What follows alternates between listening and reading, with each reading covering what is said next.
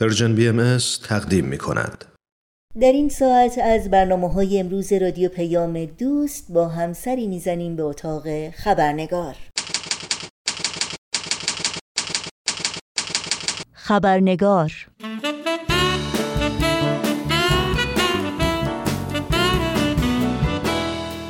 با خوش آمد به شما دوستان و دوستداران خبرنگار، نوشین آگاهی هستم و خبرنگار این چهارشنبه رو تقدیم می کنم.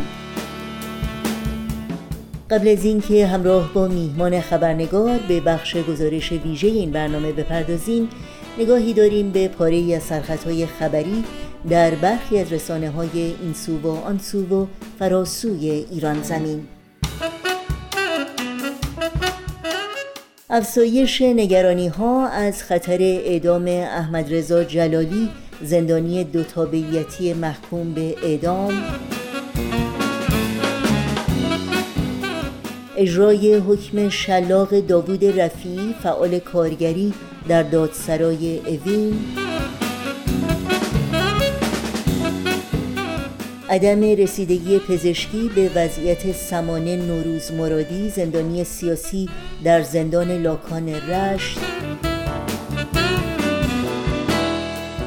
و بازداشت الهام صمیمی، دانشجوی انسانشناسی در دانشگاه تهران توسط نیروهای امنیتی. و اینها از جمله سرخطهای خبری برخی از رسانه‌ها در روزهای اخیر بودند.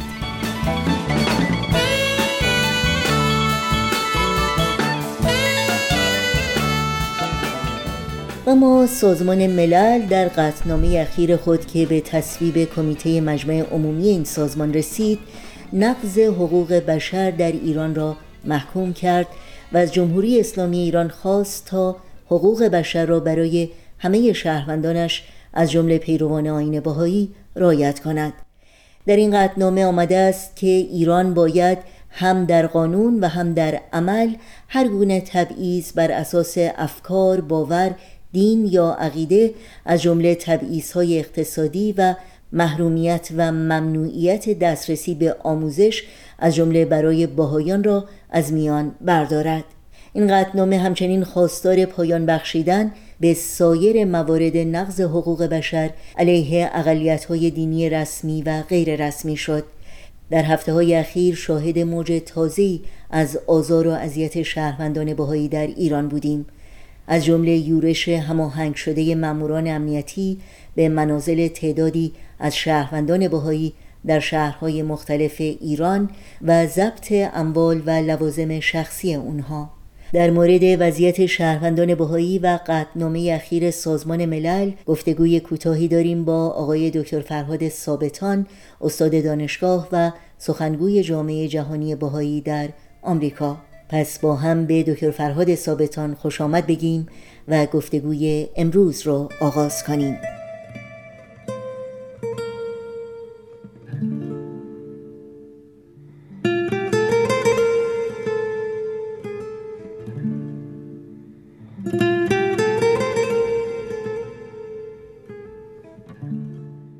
آقای دکتر فرهاد ثابتان، به برنامه خبرنگار بسیار خوش آمدین. ممنونم از این که وقتتون رو به ما دادین. خیلی ممنون از دعوت شما. خوشحالم که فرصتی پیش اومده یک بار دیگه در خدمت شما و شنوندگان شما باشم. خیلی ممنون. آقای دکتر ثابتان، متاسفانه گفتگوی امروز ما مجدداً در مورد نقض حقوق بشر در ایران هست و همینطور تداوم آزار و اذیت شهروندان بهائی که همونطور که میدونید در روزها و هفته‌های اخیر شدت پیدا کرده. اگر ممکنه در مورد چگونگی این وقایع اخیر از شما بپرسیم و این که چه اطلاعاتی رو میتونید شما در اختیار ما بگذارید.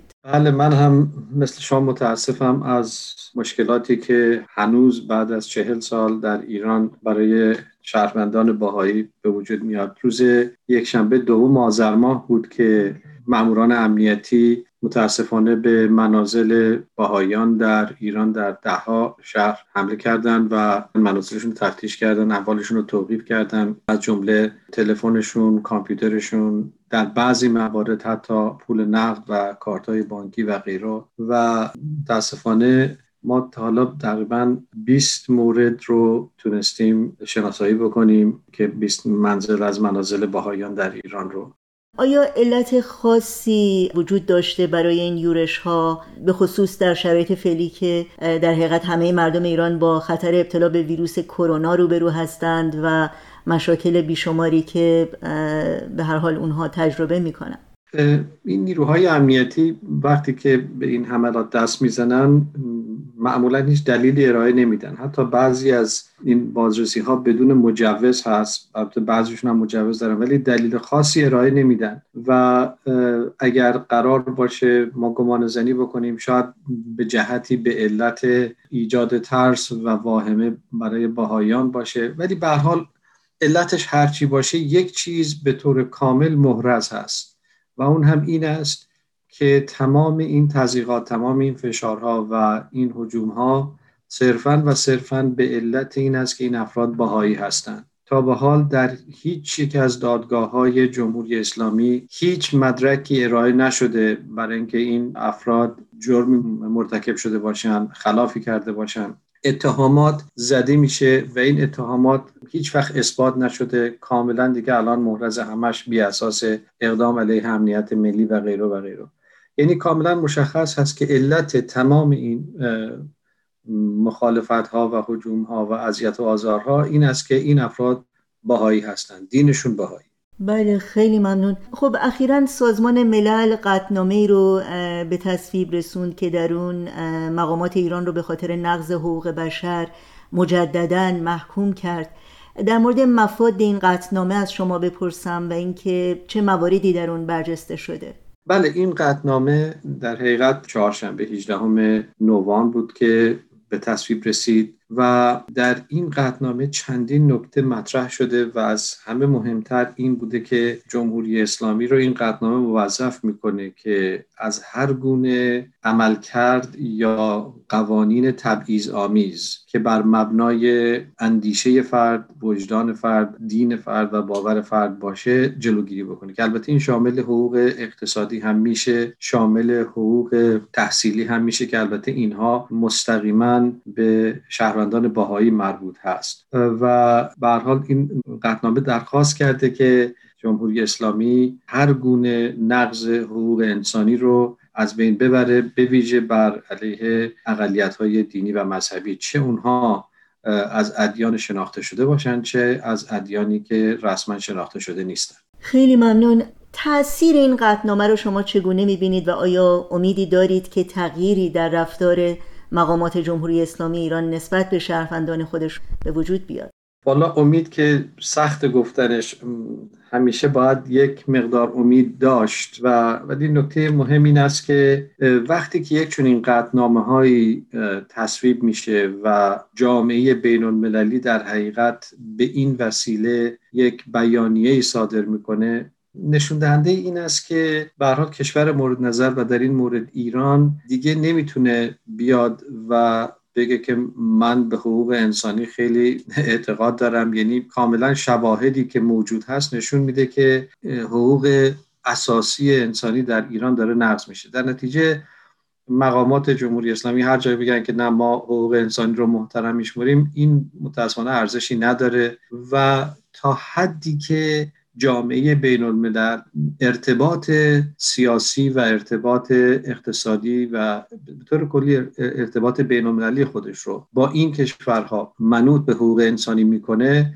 این به هر حال به نفع یک کشور نیست که به نحوی از جامعه بین‌المللی خودش رو جدا بکنه و به نقض حقوق شهروندان خودش ادامه بده. ما این رو میدونیم که جمهوری اسلامی نسبت به آراء بین‌المللی بی‌تفاوت نیست و به هر حال نمیخوان که یک وجهه ناجوری داشته باشن.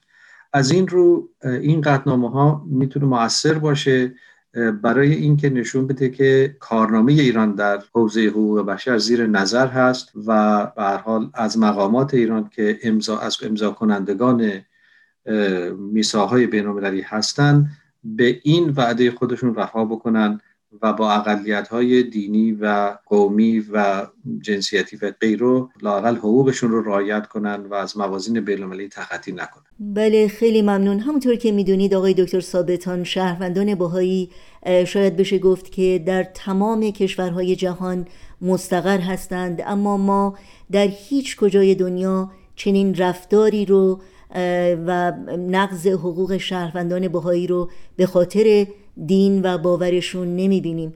آیا این ارزیابی درستی هست به عقیده شما؟ بله، شما به نکته خیلی مهمی اشاره کردید و اونم این است که شهروندان بهایی در تقریبا همه کشورهای دنیا استقرار دارن و شاید گفت که در 99% این کشورها هیچ گونه تضییقات یا فشار روی بهایان نیست، به جهت اینکه این بهایان در هر کشوری که مستقر هستن به قوانین مدنی و قضایی اون کشور احترام میگذارن.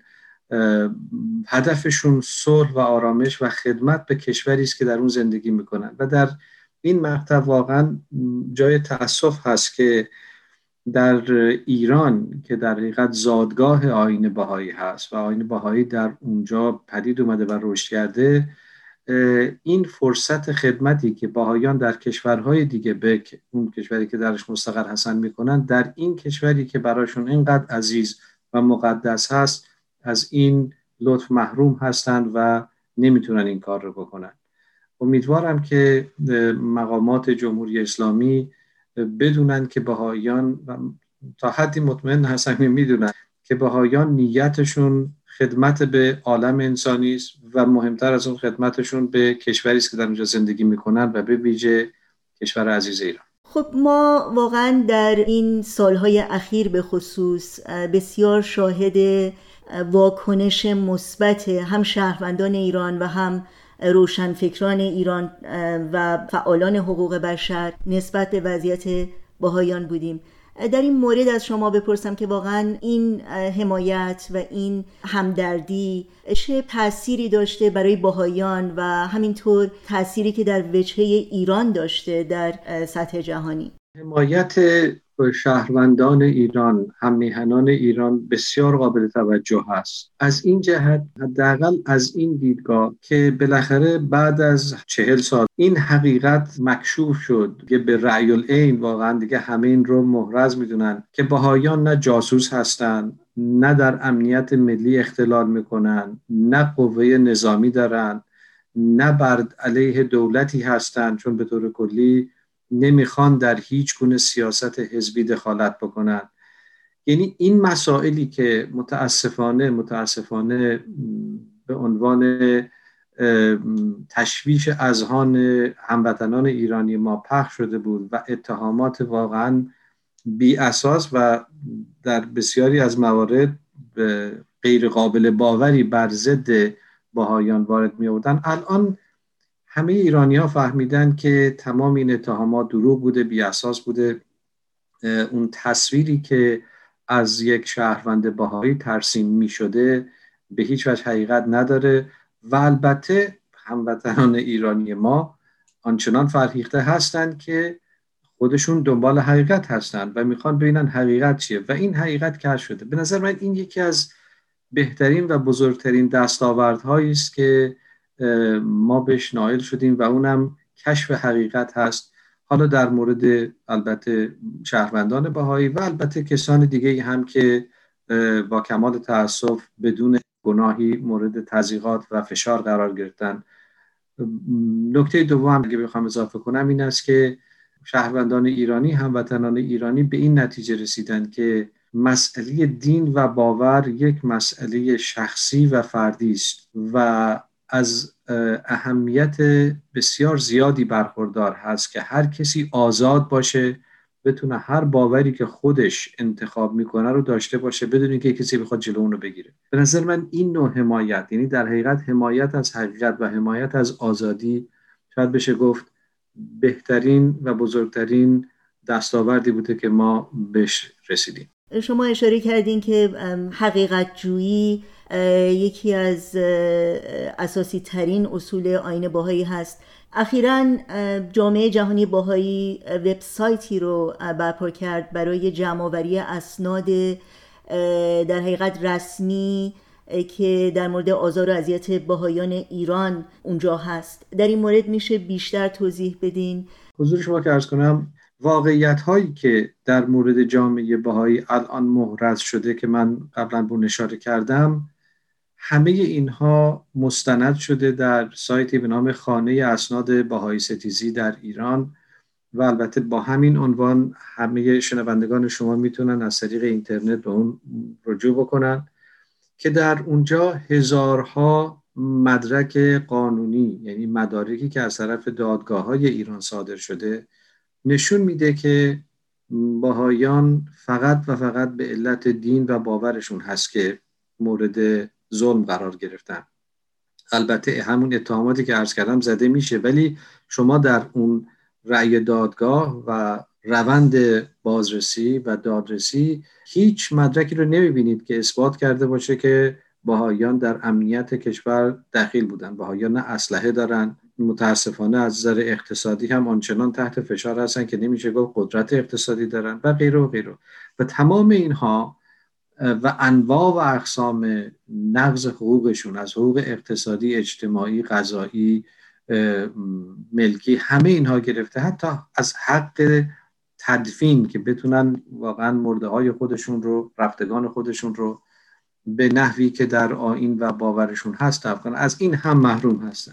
تمام اینها در اون سایت، که عرض کردم، سایت خانه اسناد بهائی ستیزی، اینها مستند شده و محققین و کسانی که مایل هستن میتونن در این مورد برن تحقیق کنن. و البته نشانه ای از عشق و اون علاقه ای که جامعه بهائی به ایران داره، اون هم میشه گفت در یک سایت دیگری به نام بهائیان هست، که بهائیان ایران، که مخصوص در حقیقت شهروندان ایران هست که باز بتونن با چشم و بصیرت خودشون آموزه های آیین بهائی رو تدقیق بکنن، جستجو کنن و ببینن که به هر حال این دین چی داره میگه. این آیینی که شهروندانش به این شدت مورد ظلم و آزار قرار گرفتن، اینها به چه موازینی قائل هستن، به چه اصولی پایبند هستن. تمام اینها البته در اون سایت هست که اگر دسترسی داشته باشن میتونن بهش برسن. همه اینها هست تحت bahai.org میتونن از اونجا بهش دسترسی داشته باشن. بی نهایت سپاسگزارم آقای دکتر فرهاد ثابتان از وقتتون و از اطلاعات ارزنده‌ای که با ما و شنوندگانمون در میون گذاشتیم.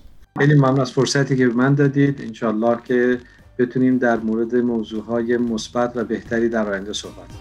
انشالله، ما هم امیدواریم. خیلی ممنون.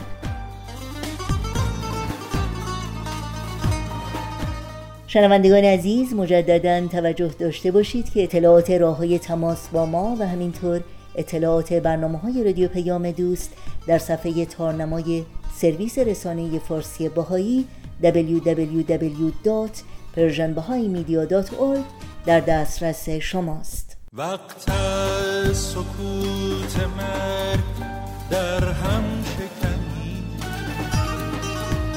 وقت سکوت مرگ در هم شکنی، بیداد تو را بلند فریاد کنی. امروز که کشته ستمت خرمم شد، امروز که کشته ستمت خرمم شد، بر خرمنت آتش عدالت فکنی، بر خرمنت آتش عدالت فکنی. بیگانه منم یا تو که باور نکنی، بیگانه منم یا تو که باور نکنی. ما هم چو تو انسانیم و هموطنیم، ما هم چو تو انسانیم و هموطنیم. گذرانده ستم را هنوز، از نیشتر تو داغ دل تازه کنی، از حد گذرانده ستم را هنوز، از نیشتر تو داغ دل تازه کنی.